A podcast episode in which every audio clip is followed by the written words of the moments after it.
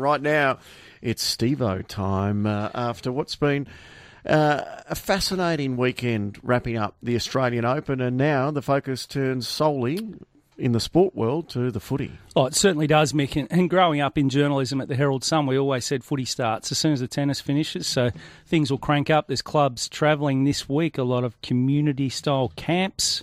Uh, I think Carlton in Mooloolaba, Hawthorn in Morwell people are queuing up mm. for junkets. The journos are saying, well, four four days in Mooloolaba, we'll get up and see how Cripper's going. Channel 7 days, I remember. Uh, you used to love the community camps. You, would spend weeks bouncing around from town to well, town. This time of year, it was an opportunity. You just do the hard sell to the boss. you do a cross on the beach, you know what it's like, often in board shorts down below with a, a suit jacket on the top. But we've got to talk about the tennis. Obviously, it was a, a cracking final, but I thought Djokovic really was in control most of the time. Yeah uh, front of the paper, so they're thrilling uh, straight sets. I don't think it was quite thrilling. Tsitsipas it was competitive, competitive, but, but he just looked. Uh, he was never going to be. Um, you were never feeling like he was going to get beaten. Yeah, and I thought the second set tiebreak, he made a lot of mistakes. Uh, uh, the Greek hero, and in the end, he's just not quite at the level, to be honest. No. So nobody is at the moment. So Djokovic was great, but it was a, a good all round tournament. Interesting, the ratings are down so much.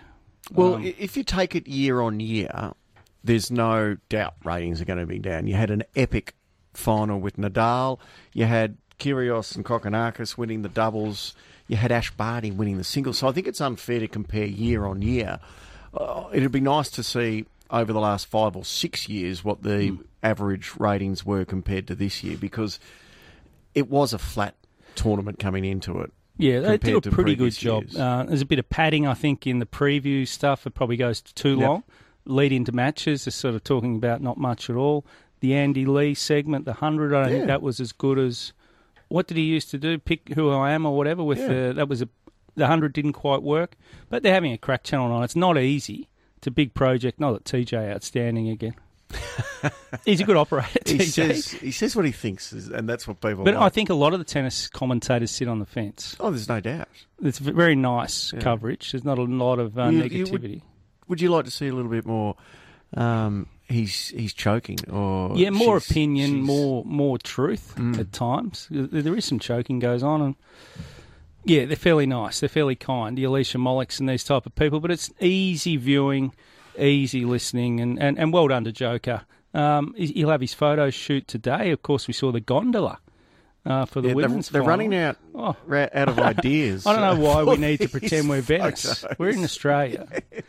What what will be next for Joker? We oh, are God. normally it's a beach down yeah, your way, down Brighton a, way, one a, of the little beach huts. Done a number of them uh, when I was working for Seven. So the, the, the they were a favourite. The the beach baths down there with the Aussie flag. Mm.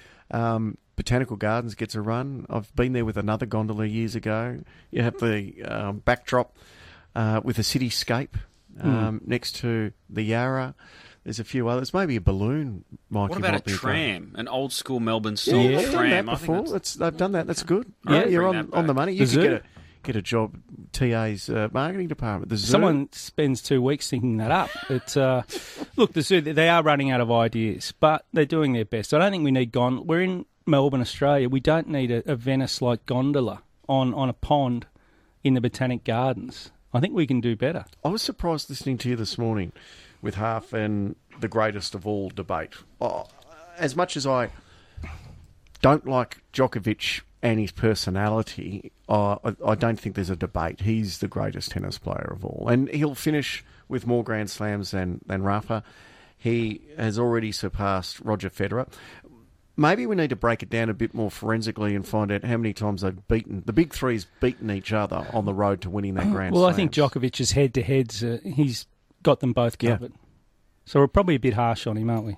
But I think Roger's variety and what he can do, the magic, the angles he plays, the volleys, he's got the whole game. Mm. But uh, Djokovic is a great retriever, runner, just so consistent. So, uh, and I love Rafa. he's just his competitiveness. But we all love Roger. But for pure entertainment, John McEnroe, as a player and a character, easily the best player. Well, McEnroe was a brilliant tennis player. He was different, mm. just sort of left-hander, that, that's one thing about tennis now. You they look a lot the same, don't they? The way they play. That's why Kyrgios is such a box office hero. It would have been would have been fascinating to see how deep he could have gone the way the tournament unfolded if he was fully fit, Nick Kyrgios, because he could have easily made a run to a final. Yeah, he could have got a set or two off, off Djokovic. There's no doubt about that. So, here's a little bit of footy news around. And sad news about John Devine, the uh, 1986-87. He coached Geelong, 63 premiership player, an absolute legend. Uh, down in Tassie, sadly passed away at 82 yesterday morning. He was one of those much loved characters in footy, just uh, in Tassie, really revered. And uh, as I said this morning, just remember growing up, him in that era being on World of Sport and coming in and answering the questions. Didn't you? You remember that? Michael? Absolutely. Oh, it was great. John So- Devine in his uh, his Geelong tracksuit, um, and he he almost was just before the era of them having that grand final run where they couldn't win. Hmm. It was So he came after Tom Hafey. Uh, so he did a solid job there. was Blight straight after John Devine. uh, I think he may have been. Yeah. Well, there may have been someone else there, and then Gary Ayres after that. But they've had a few Geelong, but they're getting it right these days. Some news at St Kilda too. Max King, shoulder reconstruction. That that was early December. It looked pretty grim at that stage, and they said months, uh, several months, and he could. It seemed that he could miss first eight weeks or so of the season. I'm hearing whispers that it may not be so bad, and he's coming good. So, look, I'm not saying he's going to play round one, but it won't be too far off. A lot closer than we thought, Max King. Okay. So if you're a St Kilda supporter out there, that's good news because they can't afford to um, miss him at the moment. They've got a lot of tools out. And uh, so Ross Lyon might get the use of him sometime in the first month of the season. He's really pushing hard, which is great news. Any other footy news at the moment?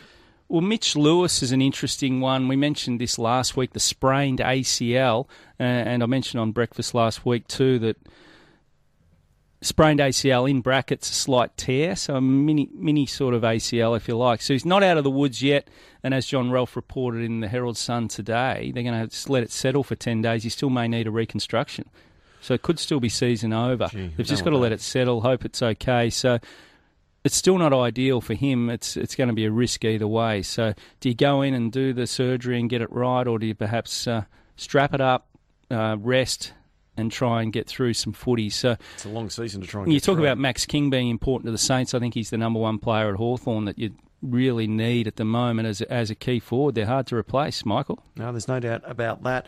Uh, hey, Michael, this uh, Mikey, I know you're a, an avid NFL um, follower, and we've got another. The playoffs about to kick off here.